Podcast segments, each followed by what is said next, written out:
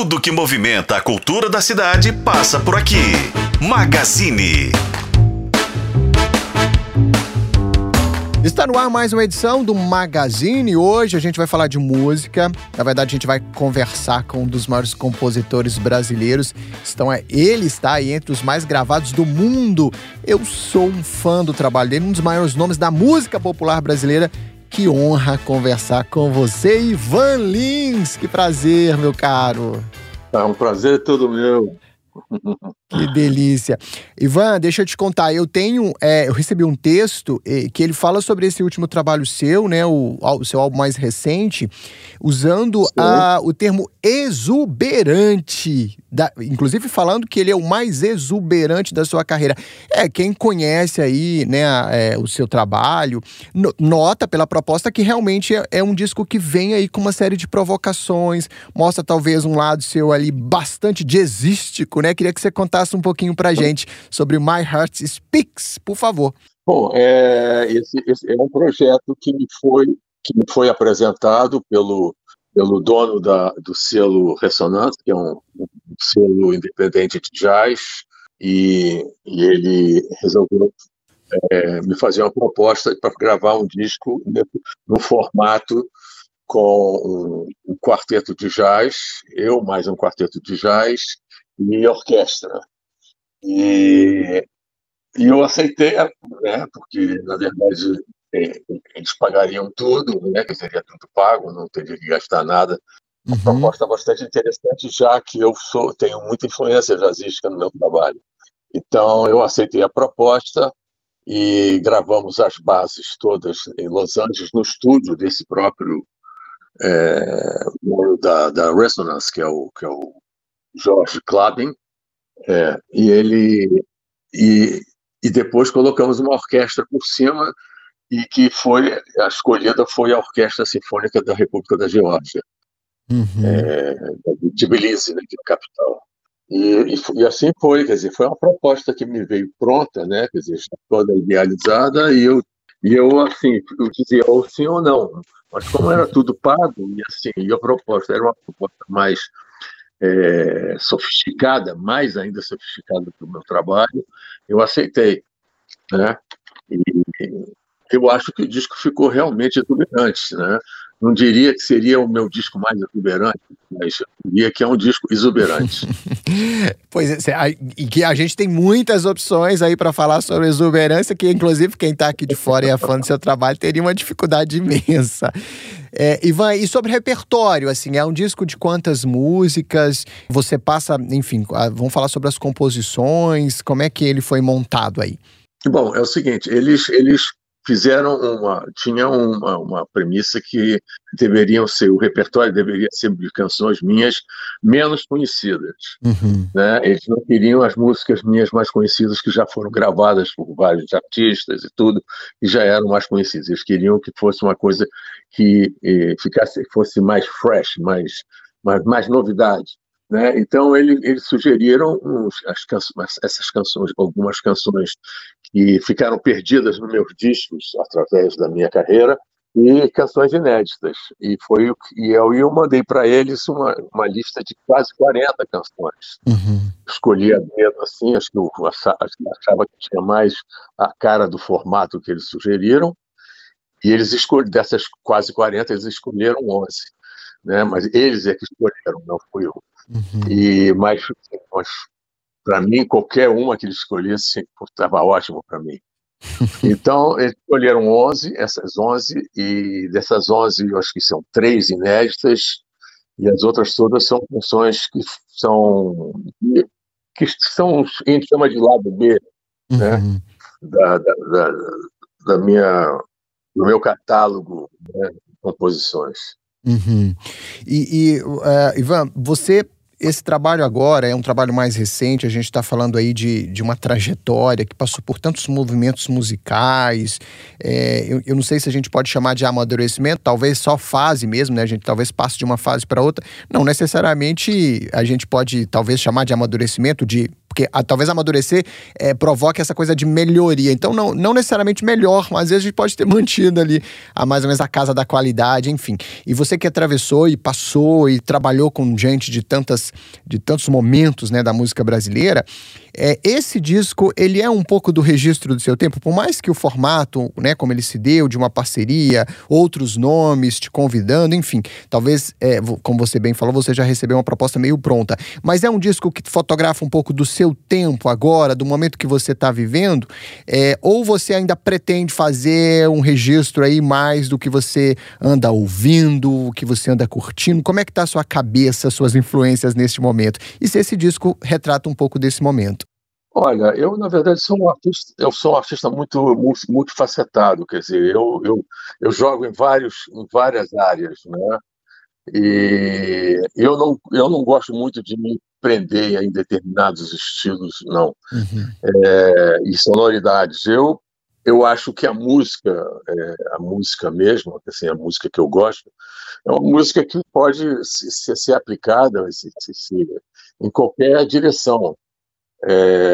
Essa direção orquestral é um estilo de trabalho que eu tenho, já venho há muito tempo fazendo, já com orquestras sinfônicas e big bands, uhum, né, e orquestra de corda e tudo, quer dizer, isso ao vivo, né, assim, registro, assim, antes dessa, eu tenho 2 registros em big band, tenho dois registros, um registro em sinfônica, já gravados, né, uhum, assim, já lançado no mercado, mas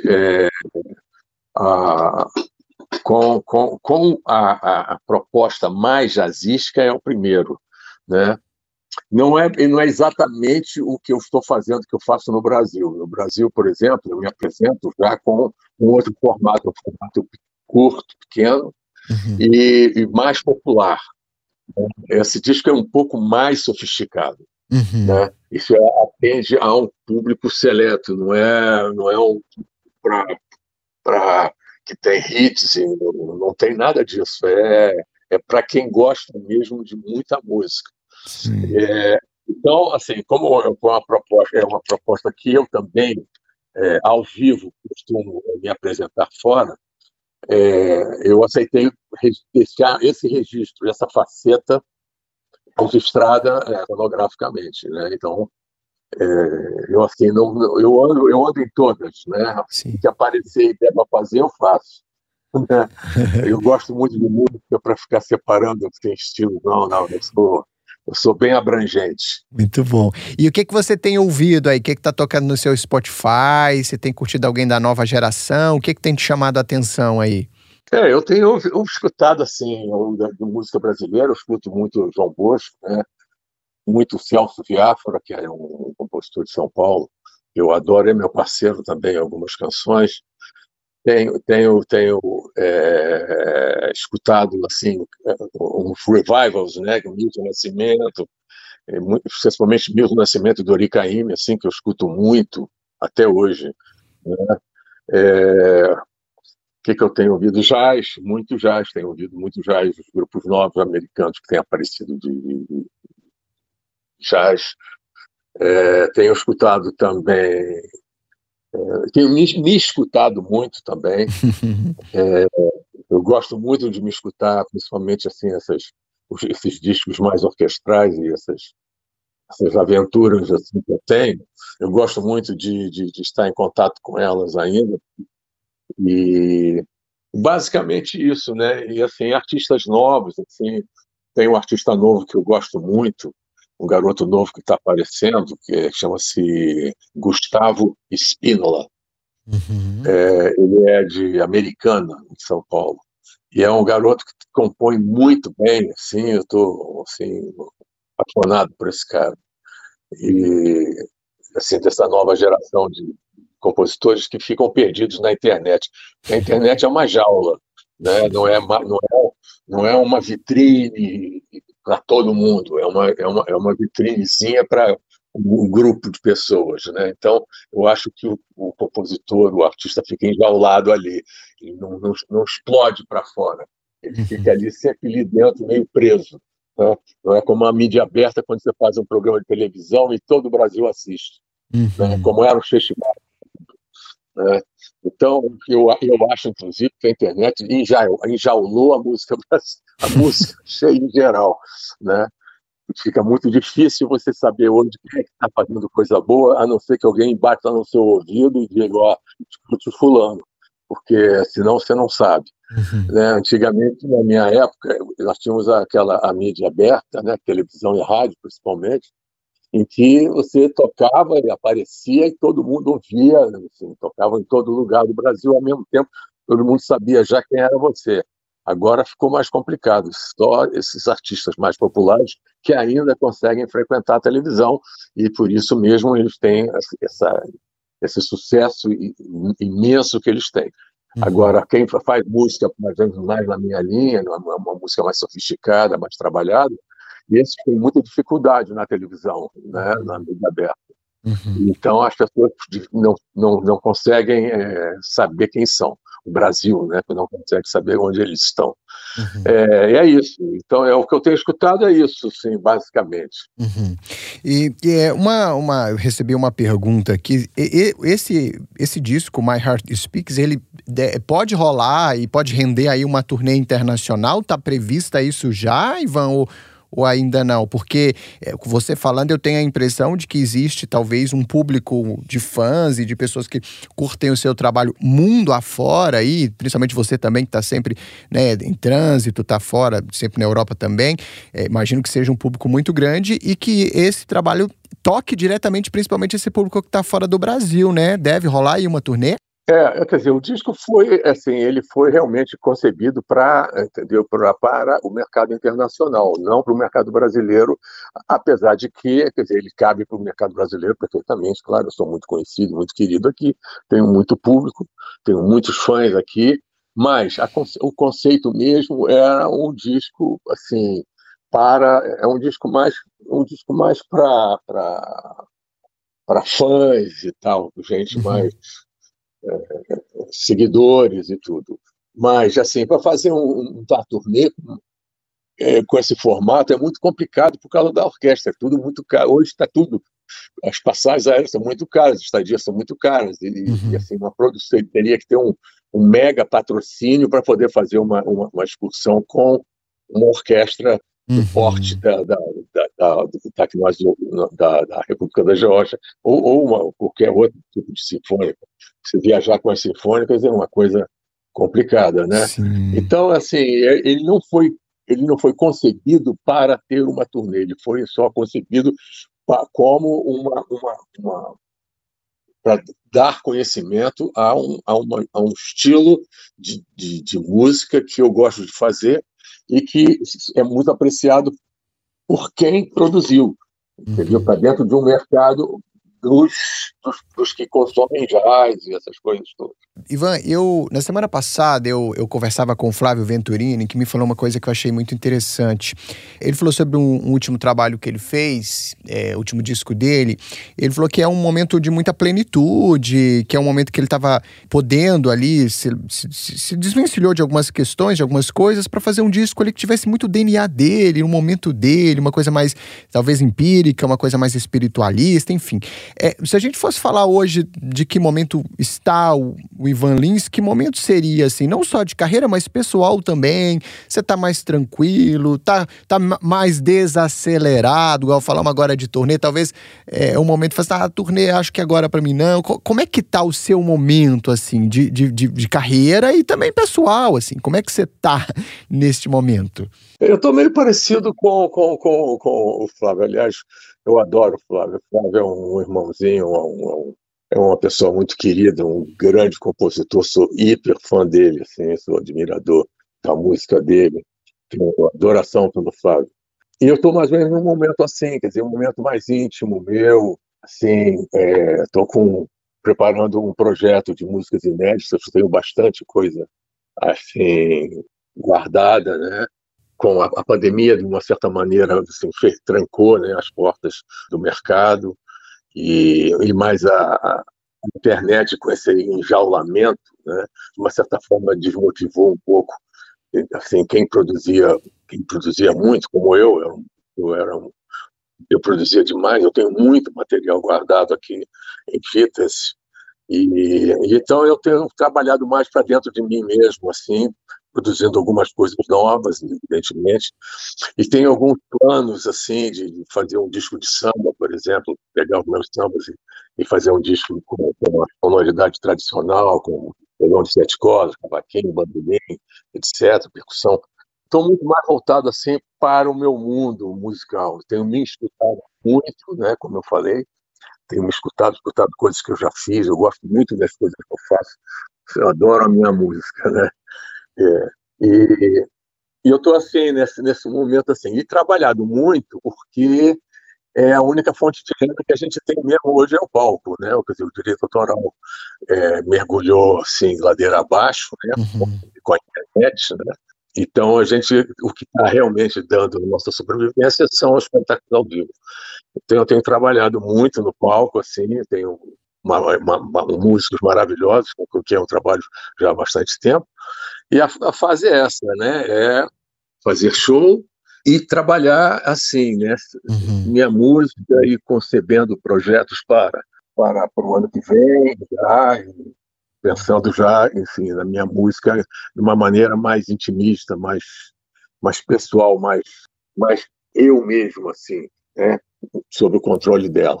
Muito bom, muito bom. Ivan, e você, só pra gente encerrar, como é que você é com redes sociais, essas coisas, o pessoal consegue te encontrar no Instagram, você tem Instagram, essas coisas todas, tem um site, além de, claro, todas as plataformas de streams, de música, tudo é fácil te achar lá. Mas YouTube, Instagram, por exemplo, a gente te acha também? Acha, claro que acha. Eu tenho uma administradora, uhum, né, uma menina, ela tem uma empresinha pequena que ela faz exatamente esse trabalho, porque eu não tenho tempo para ficar na internet, entendeu? Nos Instagrams, nos Facebooks, nas plataformas todas, portanto eu tenho alguém que faça por mim, e as coisas mais importantes eu vou recebendo, ela me passa, e quando eu tenho um tempo eu respondo, uhum. Eu atendo, às vezes, a pedidos e respondo algumas perguntas. Bom, eu realimento. Né? Eu replico as coisas que eu recebo nas minhas plataformas. Maravilha. É Ivan Lins Oficial lá no seu Instagram, e acha você lá também no YouTube e todas as plataformas de áudio. É isso aí, tudo, né? Tudo. Ivan Lins, que prazer, que honra conversar com você. Agradeço a sua generosidade aí, tirar seu tempo para, né, bater esse papo com a gente. Desejo sucesso, vida longa, e a gente fica aqui ansioso, aguardando logo o lançamento desse novo trabalho aí de inéditas. Com certeza vai ser sucesso, e aqui em Minas, nem preciso dizer, né, em Belo Horizonte, Minas, você tem um fã-clube imenso, muita gente gosta bastante do seu trabalho. Foi um prazer e uma honra falar com você, muito obrigado, viu? Eu também adoro Minas, eu sou que às vezes tem muita gente que me chama e diz que eu sou o carioca mais mineiro que existe, né? Muita gente pensa que eu sou mineiro. Eu me lembro, sim, durante uma boa parte da minha vida na música, muita gente vinha assim, mas Ivan, você é mineiro, né? Eu falei, não, eu sou carioca. Porque, e é uma coincidência, porque assim, o meu prato favorito é frango desfiado com quiabo, né? Delícia! Então, que é um prato mineiro, típico mineiro, né? E eu gosto muito de uma cachaçinha, assim, eu sou colecionador, inclusive. Então, assim, eu tenho... E a música mineira foi uma música que marcou muito forte a minha, principalmente o Clube da Esquina, o Milton Nascimento, principalmente. Né? Uhum. Então... Aliás, amanhã o Milton faz 81 anos. Isso, é isso mesmo. Festejar o nosso querido Bituca, porque ele merece tudo do melhor do mundo. Isso aí. Gênio. Justíssimo. Rapaz, muito obrigado, viu? Você é uma simpatia que só. Sucesso, vida longa, tudo de melhor pra você. Vocês também, muito obrigado. Valeu. É isso, pessoal. A gente vai chegando ao fim aqui do Magazine, então. Esse papo super legal com o Ivan Lins, lançando My Heart Speaks. Um álbum super bacana aí que ele fez. Principalmente tem ali uma qualidade musical tremenda e traz, digamos que um Ivan Lins bastante jazzístico. claro, já tá nas plataformas digitais. Aí você encontra My Heart Speaks de Ivan Lins. A gente vai ficando por aqui. Até mais. Tchau.